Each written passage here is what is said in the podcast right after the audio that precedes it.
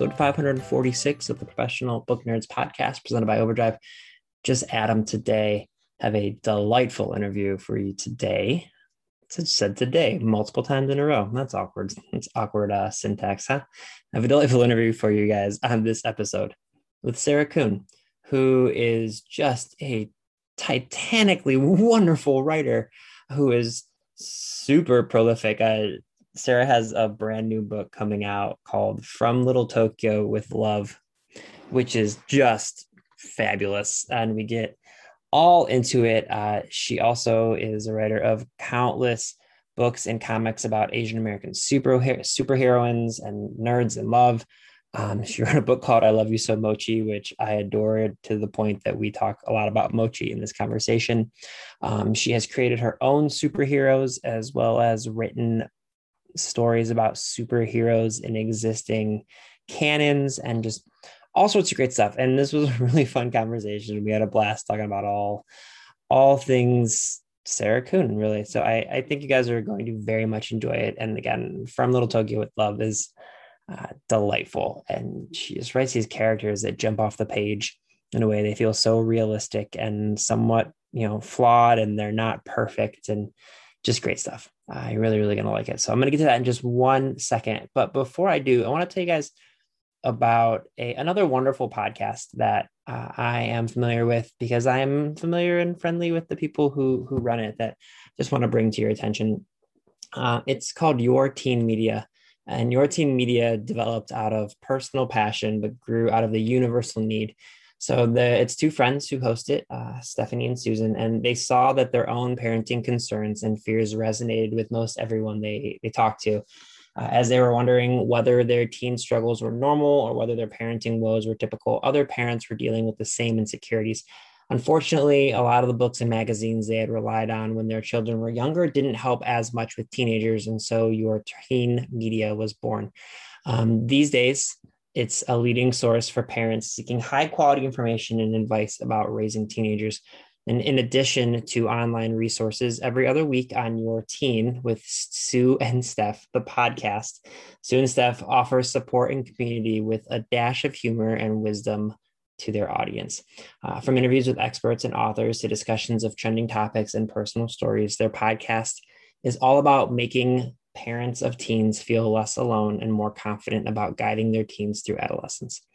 So if you want to find this particular podcast, you can find it any way that you enjoy your podcast, whatever app that is or online, or you can go to evergreenpodcast.com/yourteen. They are one of our Evergreen Podcast friends. So yeah, just wanted to give them a quick shout out at Your Teen Media. It's really good stuff. Thank you for letting me talk a little bit about that. And now I hope you guys enjoyed this conversation with Sarah Kuhn on the Professional Book Nerds podcast. We always love kind of starting our conversations with having the author introduce their latest book. So I started the recording, and I'll do an introduction after the fact, but do you want to give our listeners a little bit of an introduction to From Little Tokyo with Love? Sure. This book is about a very cranky half Japanese girl, much like myself, who does not believe in fairy tales or happy endings or romance or anything like that. And then she gets swept into her own kind of modern fairy tale that takes her all through Los Angeles, particularly the neighborhood of Little Tokyo, which is where she grew up and still lives and has a very deep connection to. And there's a lot of, food and flirting and just hopefully things that convey to people the magic of LA, because it is probably my favorite place in the world. And I really wanted people to know a little more about it. So yeah, that's what it's about. Yeah. You said she's kind of like you. Are you saying that you also have an inner kaiju, a little bit of inner anger? Yes. I mean, I think, it's been interesting kind of thinking about this book and what kind of change for me since I started it. But yes, I have always had what I characterize and what probably my mother would have characterized as a very bad temper, as something that is so, you know, ferocious and fanged and just horrifying that I, like Rika, the main character, sort of characterized it as a monster, you know, as an inner kaiju, just stomping everything in its sight. I think what I have kind of realized or come to terms with since finishing the book, or as I was finishing the book, is that this is actually not a bad thing. Mm-hmm. You know, I think a lot of times, especially for women of color, for Asian American women, expressing a certain kind of emotion is not something that is encouraged. And in mm-hmm. fact, it is pretty discouraged. You know, I have a very vivid memory of my mother always telling me to calm down. And then she would just kind of say that word, calm, like trying to get me to sort of, you know, let go of it a little bit. But I think what both Rika and I needed to learn is that our anger is actually valuable. It is sometimes mm-hmm. just a correct response to something, to injustice or not being treated well, or it is kind of like a protective shield. And I, like her, kind of had to learn to come to terms with that and how to really channel it. So hopefully it could be more of a superpower than mm-hmm. something that I maybe saw, you know, just burning me up from the inside. Well, superpowers are something you're very, you know, adept at writing about. It's nothing new for you. But it's interesting that you mentioned that about, you know, as, you know, Asian and Asian American, you know, writers and characters. And it's a thing that, like you said, you're kind of taught to be a certain way. And I know that you've written and spoken a lot about representation. And you had a really great article a few years ago about, like, how when so few examples of a thing exist, like the ones that exist really, really matter. And you kind of mm-hmm. be pushed towards those examples. And I love exactly what you said. Like, I think it is important to have characters of all races and cultural backgrounds and sexual orientations display more than one emotion, because the characters in your book, they're not just simply an Asian American character. Like, they are allowed to have feelings and things. And I think it's so important to, like you said, have a character who's maybe a little pissed off all the time. Yes. I mean, I think the article you're talking about was something I wrote for The Toast mm-hmm. back when I debuted in 2016.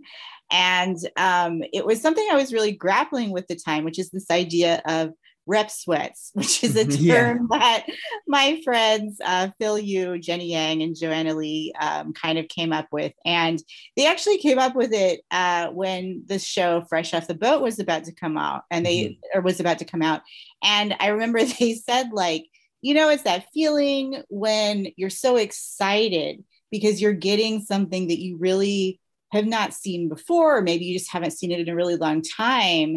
And it seems like, you know, this sort of opportunity for this great representation. And then you also immediately get that kind of sick feeling mm-hmm. because you don't know what it's going to be. You don't know if it's going to be bad. You don't know if it's going to be harmful. You just don't know. And so I felt a lot of that from the creator side of, you know, certainly as a reader, a consumer of much media, I know what it feels like to be really hungry for that, to really need that kind of representation, and then to maybe feel like you aren't quite getting it, or whatever you're being given is, you know, maybe close, but it doesn't exactly feel like your experience. And so when my first book came out, Heroine Complex, which is an Asian American superheroine book, it's part of a series. I had that feeling because a lot of people kept saying to me, this is what I've been waiting for mm-hmm. my whole life. And no pressure. Especially for a debut author, that's a lot. That's a lot to take on, especially when you have been in the position of the person saying that to you. And, you know, like, my characters in all my books are not perfect. They are maybe not what you would call role models, which is mm-hmm. something that gets, you know, kind of put on work by marginalized authors. Like, these characters have to be role models. They have to be aspirational. They have to be perfect in every sense, so that we can sort of hold them up as these examples. And my characters, honestly, are very messy people. You know, they are not perfect. They do have bad habits. They do make a lot of wrong decisions. They are very flawed. And what I eventually sort of came to was, I think that's actually really important to show people being real, to show characters that are three-dimensional and feel like real people. And of course, that means not everyone is going to like them or is going to think of them as, you know, this is my representation or whatever. But my hope is kind of that eventually there will just be so many representations for everyone, so many main characters for everyone, so many books for everyone, that everyone can kind of find whatever their character is, whatever their specific favorite book is, all of that. And I certainly feel much more positive about that than I did probably back in 2016, just because there are a lot more now. I think, you know, particularly in YA, I can make big long lists of amazing API creators who are also creating real messy characters that, you know, run the whole gamut of whatever kind of representation you might want. That's so I'm glad that you kind of, that's where you ended that answer, because I was going to ask you if you feel a little bit less pressure with the characters that you create. I mean, obviously I know what you mean with the, you know, the Heroine Complex, there's, you've written several books of it now, but you're right. There are still the industry, you know, the entertainment industry and the literary industry is definitely getting better with representation, but there's still a long way to go. Yes. But do you feel at least a little bit less pressure and a little bit more comfortable not having I do. I mean, I think that that's also probably just part of being a debut, you know, feeling that pressure at like a much greater level. I think one of the things that really helped me in that process, and that I can see a little more clearly now, is that the community really showed up for me. You know, the Asian American community really showed up for me, particularly locally. We have such a wonderful, vibrant community of Asian American creatives who really, you know, band together and support each other's work and support each other's events and really make it a celebration. So I think that I was able to feel like, okay, we're all in this together. Like, we're all kind of fighting for this together. And I think that as the past few years have gone by, I've felt that even more, because I think there is a great community in specifically books as well. I mean, even when I debuted, I felt so welcomed in by Asian American women who had already been doing the work already. You know, people like Ellen O and Cindy Pon, Naomi Hirahara, Courtney Milan, Melinda Lowe, like all of these people like really like welcomed me into the community and kind of made me feel like I had a place there, and it wasn't just an accident. Like, someone didn't just like give me a book deal by mistake. So I think that I do feel more positive about that. I do feel like, you know, like you said, we still have a long way to go. But I think that the community and these kind of intersecting communities has been a big part of making me feel a little more confident and a little more empowered to put these really messy, not perfect Asian American girls on the page. I'm envisioning, there's a part very early on in the book where one of the characters references that kind of Asian Hollywood has like their own little text thread. I'm envisioning you guys have one of these. Yeah, I mean, there's all kinds of like kind of ways of group communications in the various Asian entertainment communities, including Asian Hollywood. So just I wanted to celebrate that a little bit. I laughed so hard on that. I was like, oh my god, because I immediately was like, wait, I bet famous people do have all sorts of these things now.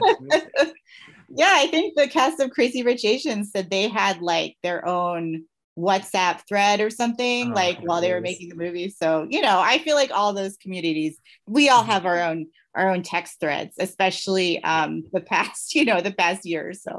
Oh yeah, absolutely. So this book from Little Tokyo with Love and I Love You So Mochi, which is adorable and I love so much. You know, they're young adult bent kind of really emotional rom-coms. They're funny, they're romantic, they're kind of a little bit coming of age, but you've also written superheroes, both ones that you've created yourself, and then also you write a lot of work in previously existing universes, like for Marvel or DC rather. For you, is there a difference between writing superheroes that you've kind of created from your own brain versus things that do previously exist? Does one feel more challenging than the other? It's something that I'm really curious about. No, that's a great question. I think they're kind of, I guess, complementary parts of a larger whole. But yeah, I mean, I think that obviously I have so much fun writing my own heroines because that's kind of, you know, whatever I want to do, like I can put them in the most ridiculous situations. In the Heroine Complex series, that's kind of become a challenge. I mean, the very first book, the first fight scene is against these like demonic cupcakes. Yeah. And I think every time I just thought like, what can I do that's even more ridiculous than that? That's when we come to the like giant porcelain unicorns that are on the cover of the third book,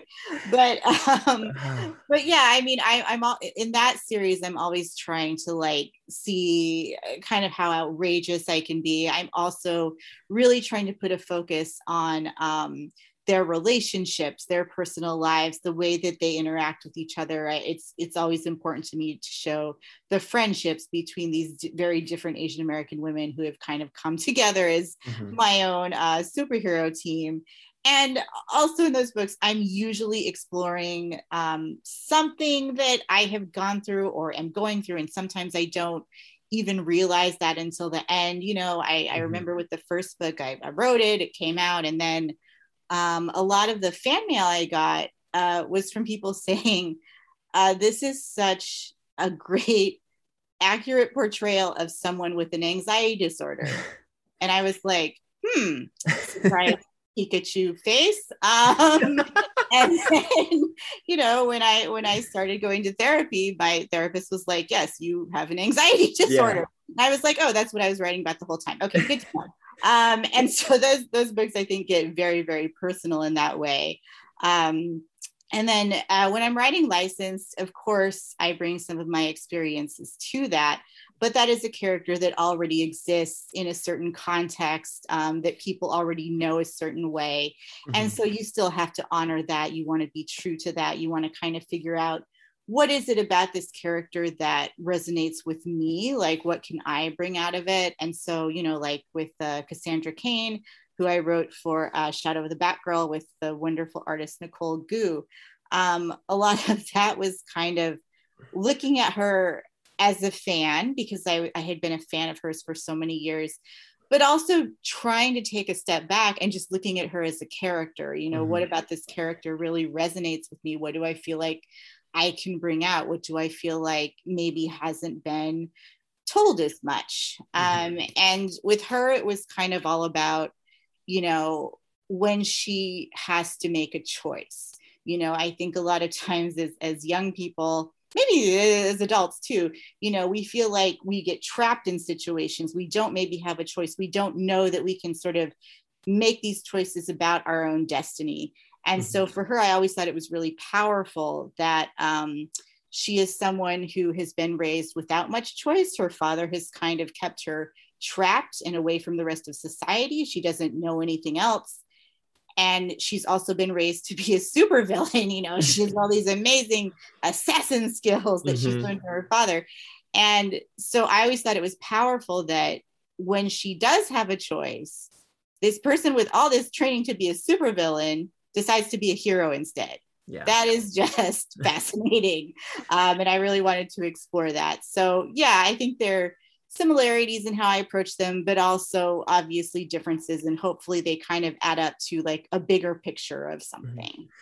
Well, and I spend a lot of time thinking about superhero stories and larger than life stories. One, because I enjoy them myself as a person who, you know, engages with a lot of content, but also just, I think exactly what you said, like, it's not the, we can't as human beings, like I can never relate to someone who has super abilities of any kind, but I can relate to making difficult decisions. And I do think that's what ties, like that's what connects us to all of these characters and all of these shows and all these movies and all these books that are written about superheroes, whether they're ones that we know or they're brand new ones, is I do think what you do so well with your characters is you make them, yes, they're maybe they start out fighting, you know, monstrous cupcakes, but the part where they have to be an actual human being, like I think those are the things that tie us and connect us to a character and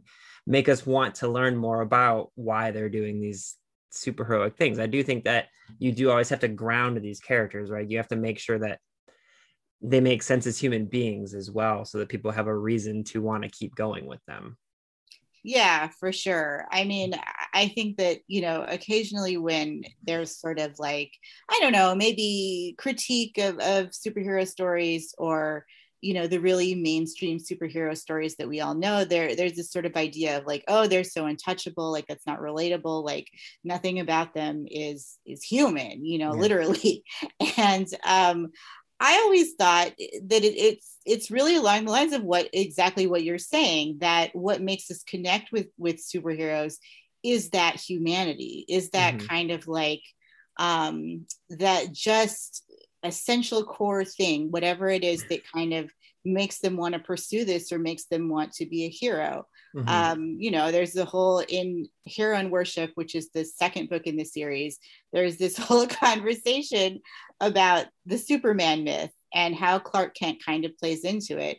And one character, Aveda, who's the very fabulous, like diva superhero, and is like, well, you know, I feel like sometimes I'm Clark Kent and I don't want to be Clark Kent. I want to be Superman the whole time, because Superman's really awesome and everybody likes him and he saves the world all the time. And Clark Kent sucks. And Evie, who is the more perhaps down to earth superheroine of the duo, is like, you completely do not understand this mythology. Like, the reason that Superman is so powerful is because of Clark Kent, because of this alter ego who has these very deep relationships in his life, you know, his adoptive parents, Lois Lane, like all of these things that tie him to humanity and tie him to Earth and sort of make him realize what the greater purpose of this world saving mission is. You know, you're protecting the people and the things that you love. And so I think, like, for me, that was sort of me like talking to myself and kind of figuring out like, what is it about these stories that resonates to me? Well, and even to bring it back to From Little Tokyo with Love, like, it's not superheroes, but there's a, and I'm not gonna give anything away, but there's a very specific celebrity in this particular book that at the beginning of it, like, we meet this character and you're like, oh, they're famous, and we learn why they're famous, but you don't really connect with them until later on the book, because I mean, it's a key aspect of the book. I'm not gonna give anything away, because there's a part where, like, relatively early on in the book where you're like, holy shit, that's amazing, but I mean, you don't really start to connect with the fact that, like, you can't understand what it's like to be ultra famous movie star, but then you learn about the decisions that she had to make, and those are the decisions that we can relate to as a reader. So it's not even just superheroes, you know, it's really all walks of life, where humanizing people by showing the decisions they make is such an essential part of it. Oh yeah, no, that's a great point. I love how you said that. I mean, I think that like, it's funny, I was having a conversation on Instagram Live. This was not a private conversation, but it was for an event, but with Maureen Gu, who, you know, is also a YA novelist who's also writing superheroes with Silk for Marvel. And we were kind of talking about like what we bring back and forth between contemporary writing and superhero, like more fantastical writing, like what we kind of, like how we kind of bridge those two. And I was saying that in my contemporaries, like Little Tokyo, I still think of the characters as superheroes. I almost think of them as having like a trading card where you can see like, this is this person's power, like this is their costume, that these are maybe their flaws, like here's what they're really good at, here's some like, you know, likes and dislikes, like whatever. Like, you know, with Rika, like we talked about, I always thought, you know, her sort of superpower that would be on the card is like her temper, which can also be her downfall, but, you know, used correctly, it is her superpower. And then she has like kind of this iconic t-shirt that she wears the whole book, like, so that's like her superhero costume that everybody knows. And so, yeah, I think, I do think of things a lot that way, because I do love to write things that feel a little bit larger than life, that feel, you know, a little bit epic, at least in my head. And, with this one, I mean, the element that you are, referring to, which there has been a lot of discussion with, like me and my editor, Jenny Bach, about like, how much of this do we like give away, you know, in things like coffee and stuff, because it's kind of a surprise, but it's also pretty early. But yeah, I like, one of the things I was thinking about was this kind of larger than life idea where I think it was right around the time that Crazy Rich Asians had come out. It had done, you know, really well at the box office. It had kind of really put this movie into the collective consciousness. And even as someone who has written things that center Asian American girls, that is, I'm always, as you said, talking about representation, talking about the importance of it, talking about all these projects I love, etc. Even me, who I think of as, you know, fairly jaded in this area, the first time I saw that movie, I was so blown away. I was just kind of like, wow, I grew up, you know, loving rom-coms and sort of heightened, like fabulous movies like this. And I still feel like, just like, I can't believe that I'm seeing it. You know, I can't believe that I'm seeing this woman centered in a movie like this, in this way. Like, it was so mind-blowing. And so that led me down this rabbit hole of, what if I had grown up with that? Like, what, you know, what would the effects be? How would I be different? What would the effects on sort of the greater society and, you know, the greater Asian American community be? And so creating this character who, you know, you mentioned is a Asian American movie star. I was thinking, like, what if, you know, there was this person who was basically like the Asian American Meg Ryan, like, you know, she, or like Constance Wu, she starred in like a whole string of kind of Crazy Rich Asians type movies and became this like big rom-com queen. Like, what if Asian Hollywood had been actually spotlighted maybe a little bit before this, you know, what would that have been like? And so, even though it's maybe not the main, you know, the main story in the book, I just thought, like, if there was this kind of Asian American rom-com queen that we'd actually seen get this happily ever after over and over and over again, that would probably affect a lot of younger Asian American girls. And it would affect them in different ways. And it would affect them in very interesting ways. So that, I guess, was like definitely a heightened larger than life element, kind of along the line of superheroes, because there is like a secret identity and a kind of a dual identity and things like that. And like you were saying, the connection to then humanity and talking about what this person has actually been through in life, that I certainly wanted to explore. So it should come as no surprise to people listening that you have a journalistic background, because just hearing you, how you kind of walk through that in your own head and how you would like sort of lay out that story feels very much to me like the way that a journalist would do it. Like, lay it out. That's so funny, because I haven't, okay, so I don't think I've been a journalist in like 10 years, but I still sometimes have those instincts. Like, when people are like, say something to me, I'm like, oh, hold on, let me fact check that. Like, I don't believe you. Like, let me, like, what's your source? Like, do you have multiple sources? But I always like feel weird being, I still feel weird being on like the other side of the interview. Mm-hmm. Like I feel very self-conscious sometimes about like, oh my God, am I like the person that I used to hate where like they ask me one question and then I don't answer it. And then I say like three different like random tangents. And then like, they're like, oh, sorry, time's up. We only had time to ask you one question. You're in a safe space here. Our tangents is basically like the podcast should just be called Tangents. Like that's where we go with, but like, I don't know. It's interesting to me hearing how you like the thought process you had going through, like how to create characters for Little Tokyo. Like, but I am interested if having that background, even though you said you haven't been a journalist for like 10 years, do you think it affects the way that you create stories or even like drafts? Like if you're going through, I'm envisioning you having like a big board where you're like triaging facts into you're like, but obviously it's such a different structure of writing. But do you think the way that you came from a journalistic background has any effect on your writing, even just like the sheer breadth of different projects you work on maybe, or like, is there anything you think that it ties into that?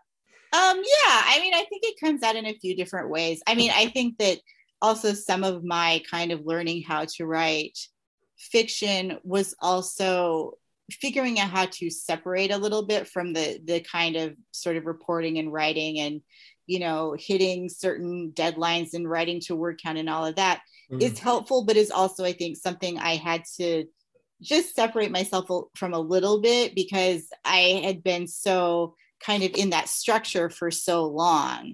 And it didn't always apply to fiction. You know, sometimes I had to let my my emotions guide me a little more in the fiction area.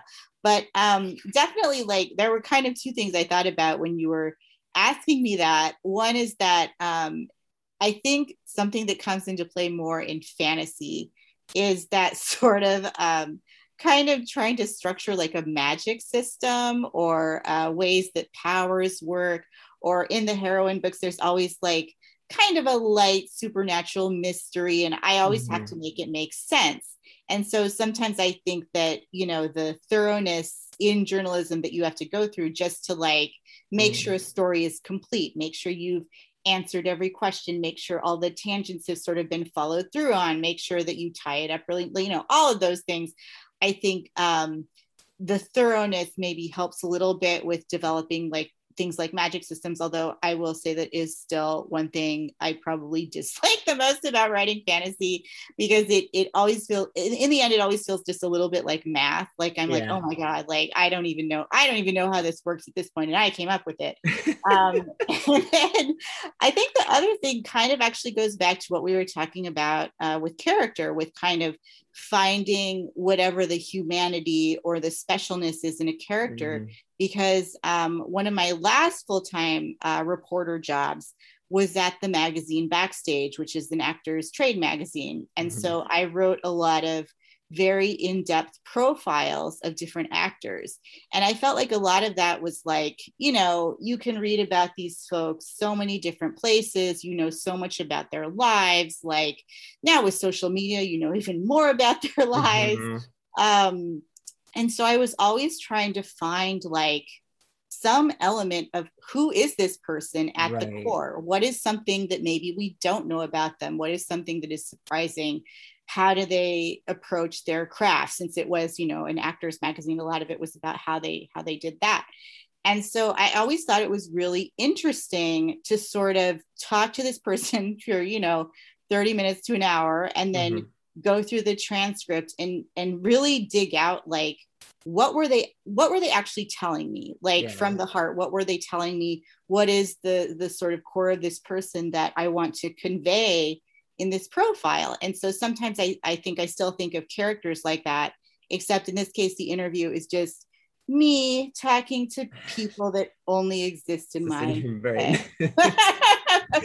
But I think that's such an awesome point that you just made, because thinking about it from really any person with a platform, like a huge profile, whether it's an actor or an athlete or, you know, whoever it is, I don't care about what makes them great at their sport. I just don't, like, I can read a thousand articles. Like, I'm from Cleveland, Ohio. I live in Northeast Ohio. We grew up with, I'm the same age as LeBron James. So like LeBron James has kind of always been in my life. I've been hearing about this guy, LeBron James, since literally we were both 16 years old.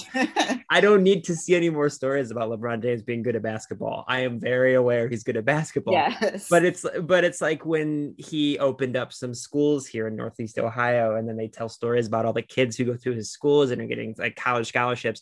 Like, that's an interesting character trait about LeBron James that, yes, tell me a story about that. So exactly what you said, like, I think there's a reason that people love reading, profiles of famous people, whether it's on, Bustle or GQ or Time or whatever it is. And the same thing, it extends into, books like yours, because if you can drill down into like things that make these seemingly otherwise like unapproachable humans or characters approachable, like that's the good stuff. I do definitely see that being a journalistic. This is a long form way of me saying I agree with you, which is not a very good. Okay, so I have a few other random questions that I have to ask. One, I actually tweeted this, and I think you saw it. I can't stop laughing because I reread "I Love You So Mochi" recently just because I love it so much. And then you also mentioned some mochi-related things in Little Tokyo. Yes. Not as much. If I've got one critique about your new book, not enough mochi. So I can't get like great mochi here in Cleveland. Unfortunately, we have a lot of great food that just isn't that prevalent. But do you have like a person in your family who makes mochi? Like, is there a reason that mochi keeps popping up in your stories and makes me crave it so much? I mean, it is one of my favorite things in the world. I think, as far as I Love You So Mochi, it's like a not as interesting answer. My editor of that book, Jeffrey West, actually came up with that title before there was a book. But then it was like, oh, I guess I need to write this now. Include a lot of mochi. That just seems essential.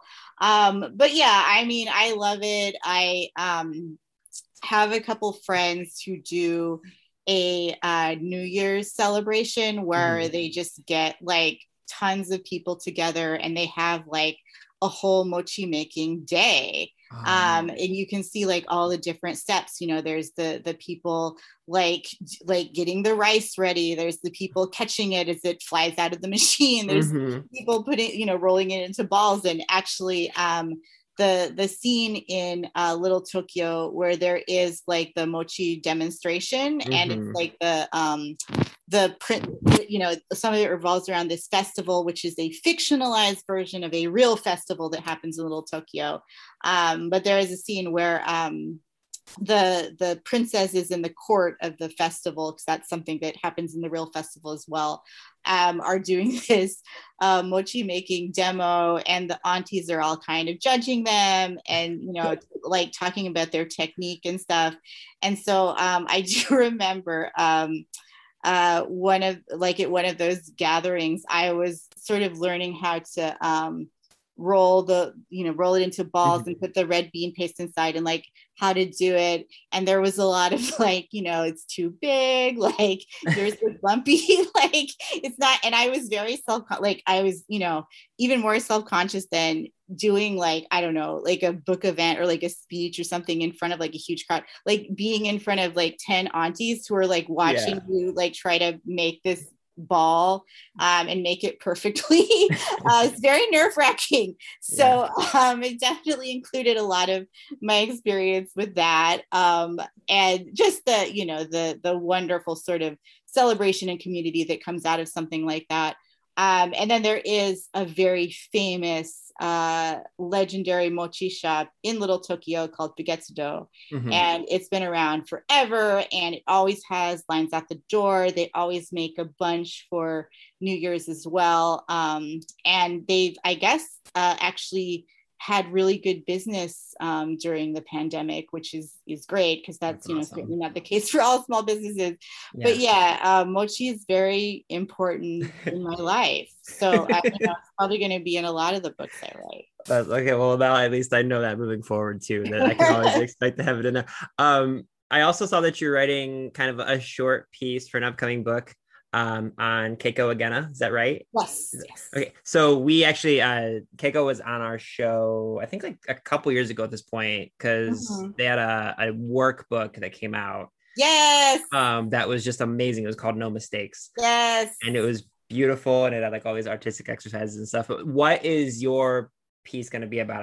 I got really excited when I saw that. Yeah, so it is in a DC anthology called, I think the title is Wonderful Women of History. Mm-hmm. And it's an anthology. It's basically a bunch of short comics spotlighting different amazing women throughout history who have inspired us or, you know, were just significant in some way. And so, you know, I had done the Batgirl book for DC, and one of the editors was like, oh, we're doing this anthology, like, here's what it is.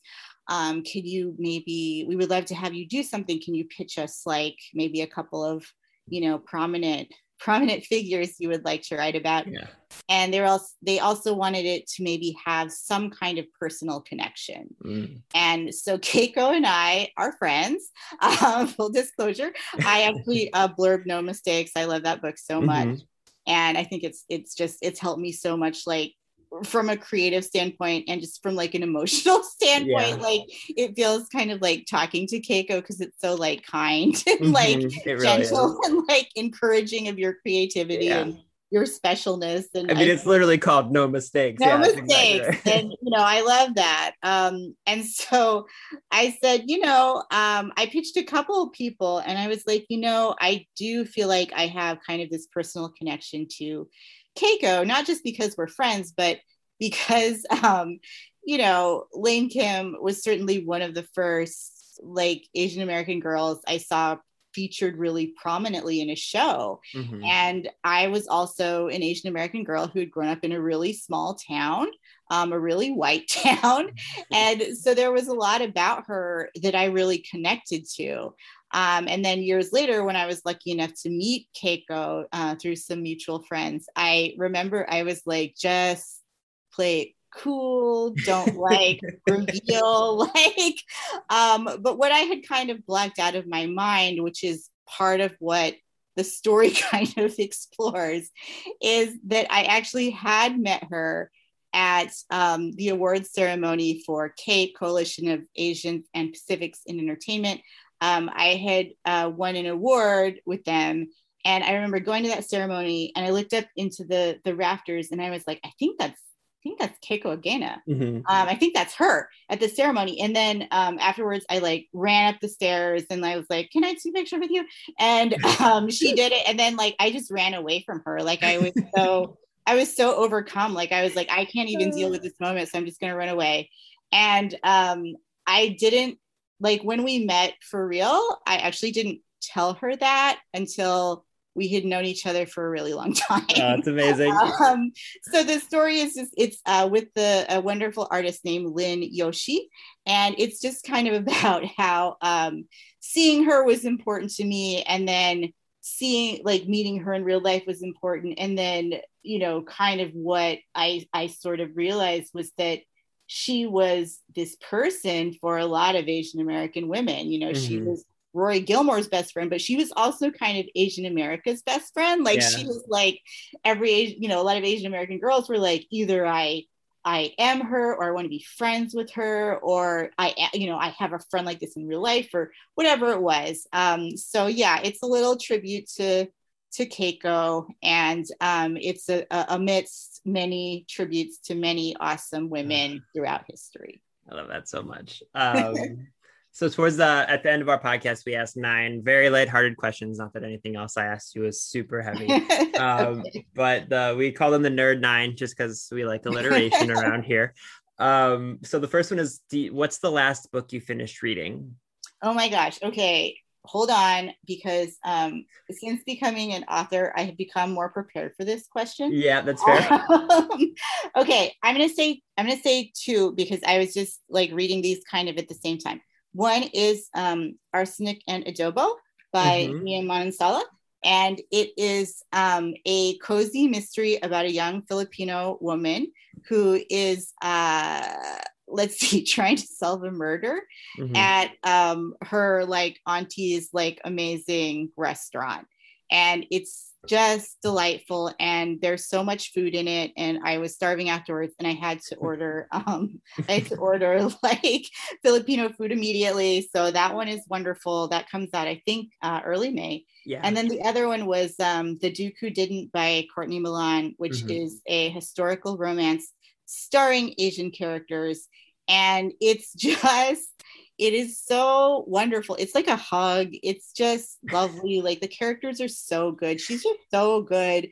Like she's one of those authors I read and I'm just like, I don't know how you do that. Like, I don't know how you're so amazing every time, but it's a like just wonderful historical romance that I think everyone should read. Perfect. Next one. What's your favorite place to read? Well, you know, the past year, I think I've been a little limited in that. That's fair. You know, I would like to imagine a time where I can like read next to a glamorous swimming pool again. That would be really nice. I have not gotten to do that in a while. So I'll be a little aspirational and say that. Soon. It's so soon. Do you remember the book that made you fall in love with reading when you were younger? I think it was probably Beverly Cleary's Ramona books. Because I was reading before that, but I think those were my first chapter books, like books that had illustrations, but not, you know, not pictures maybe on every page. And you know, I just loved that she was kind of unruly, like that character was kind of unruly. Like maybe that's what started my kind of love of messy, imperfect characters. But yeah, definitely those were probably my first loves. I can see that. Okay, this one is a little aspirational, especially over the last year, but we're getting closer. So when we're allowed to travel again, what is one place that you would like to go to that you have not yet visited? Oh my goodness. You know, it's interesting because I feel like a lot of my travel longing this year has been for places that I've already been to, you know, that I miss so much. So I'm trying to think if there's somewhere I haven't been yet that I'm sure there is. I mean, you know, I'm looking forward to being able to travel overseas, like get to visit different countries again. I feel like I haven't been able to do that in a very long time. So yeah, I'm not sure exactly which country, but definitely I'm looking forward to the world feeling a little bigger again.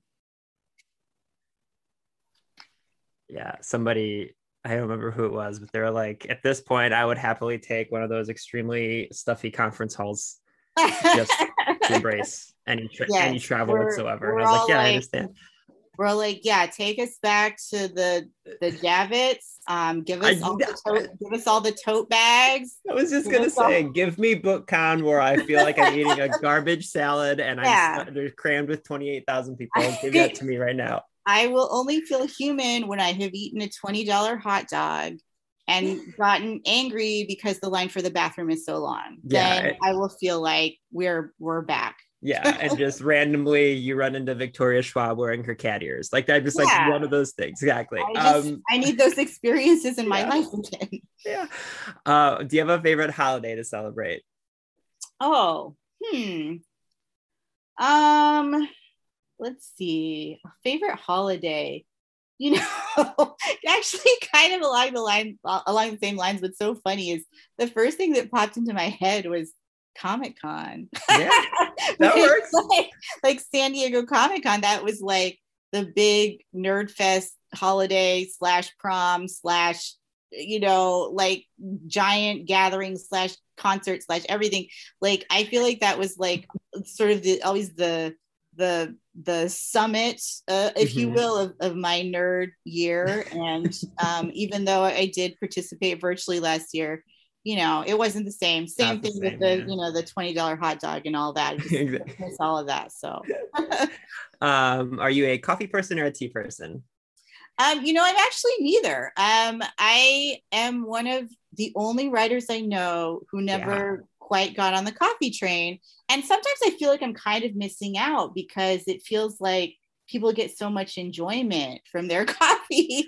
But yeah, I'm actually neither. I drink, you know, soda, water, like other things. But yeah, I'm not really into coffee or tea. You know what, that's okay. That's one 20-minute line you don't have to wait in the Javits Center. So you're good there. I can just go get my $20 hot dog and be satisfied. Yeah. How about cats or dogs? Oh, I would say dogs. I mean, you know, there is a dog in Little Tokyo. Mm-hmm. And there was also, there's a dog in the Heroine series too, who is actually based on a real dog. He was the bookstore dog at the Ripped Bodice, which is the romance bookstore in Culver City, and is kind of my home base for all my LA events and stuff. And we actually put him on the cover of that book, which still delights me to no end. It's like his little superhero persona. So yeah, I think I would have to say dogs. Yes. Do you have a favorite food? You know, it probably changes depending on the day, but I certainly love katsu, which is that's fair. It's very prevalent in the book. Quite prominently in Little Tokyo. You know, I have had a lot of people message me and ask me if katsu that, which is the aunties in the book, that's their katsu restaurant where they katsu everything. I have had a lot of people ask me if that's a real restaurant, and I'm sorry to say it's not.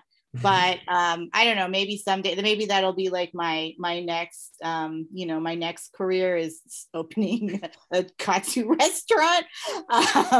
So yeah, I guess that was probably the first thing that came to mind. Okay, last one of these. If you could have dinner with one person, alive or dead, who would you pick? Oh my God. I know, I'm sorry. We've been doing this podcast 5 years and I literally have never prepped anyone on that question, and no one has ever been happy when I asked. I mean, it's funny because, you know, I don't think it's mysterious that we're recording this while it is still a pandemic, even though we are, like, more people are getting vaccinated, like there feels like there's some hope on the horizon. Maybe we'll be able to go outside soon. But right now I'm like, oh my God, dinner with someone? That sounds amazing. Like, I will literally take anyone. I don't even care who it is. But I guess the actual answer to that, and you know, it may be a little bit of a sad answer, is my mom. You know, my mom passed away right when I graduated from college. And I have written, I think, quite a few books that are very focused on relationships between mothers and daughters.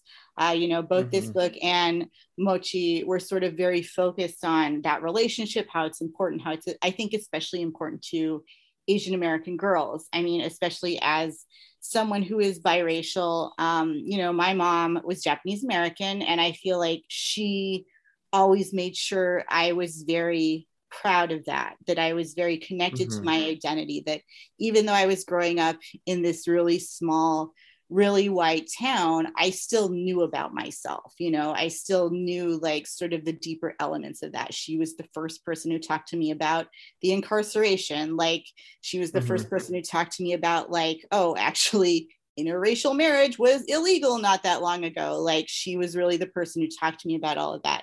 And, you know, I wish I could show her, especially this book.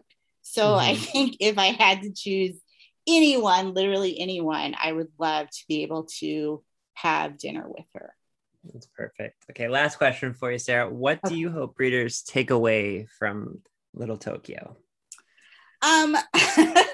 You know, it might depend on who the reader is, but I think what I really want people to take away, but especially girls, especially young girls of color, especially Asian American girls, especially mixed race girls, is that you are all worthy of a happy ending. You know, it is not something, even if you have not seen it very much, even if it is not shown to you in the stories you are consuming, you deserve that. It's not something that you have to, you know, like do a bunch of things to earn. It's not, you know, you are worthy of that always. And so I think, especially for girls who have not seen themselves very much in these kind of stories, in fairy tales and rom-coms and, you know, these kind of larger than life, romantic, cinematic epics, like, even if you have not seen yourself very much in those stories, you are worthy of a happy ending, and it is possible for you. And, you know, I think the girl in this book, she feels like she's so angry, she's so cynical, she's so damaged, she's such an outcast, she stands out so much in her community for all the wrong reasons. She feels like nothing about this sort of happily ever after life can be true. She finally figures out that it is, and that, you know, it might not look like the fairy tale endings we see in stories, but she has been able to make it hers. So I want young girls to know that they can have that too, and that they can make it theirs. Absolutely perfect. Sarah, thank you for joining me today. Thank you so much. That was fun. Readers can sample and borrow the titles mentioned in today's episode from overdrive.com, and our library friends can purchase these titles in Marketplace. Professional Book Nerds is proud to be an Evergreen Podcast signature program. To learn about other Evergreen podcasts, visit evergreenpodcasts.com. Our podcast is produced, recorded, and edited by Adam Sokol and Jill Grunewald, and presented by Overdrive. For more information, visit professionalbooknerds.com.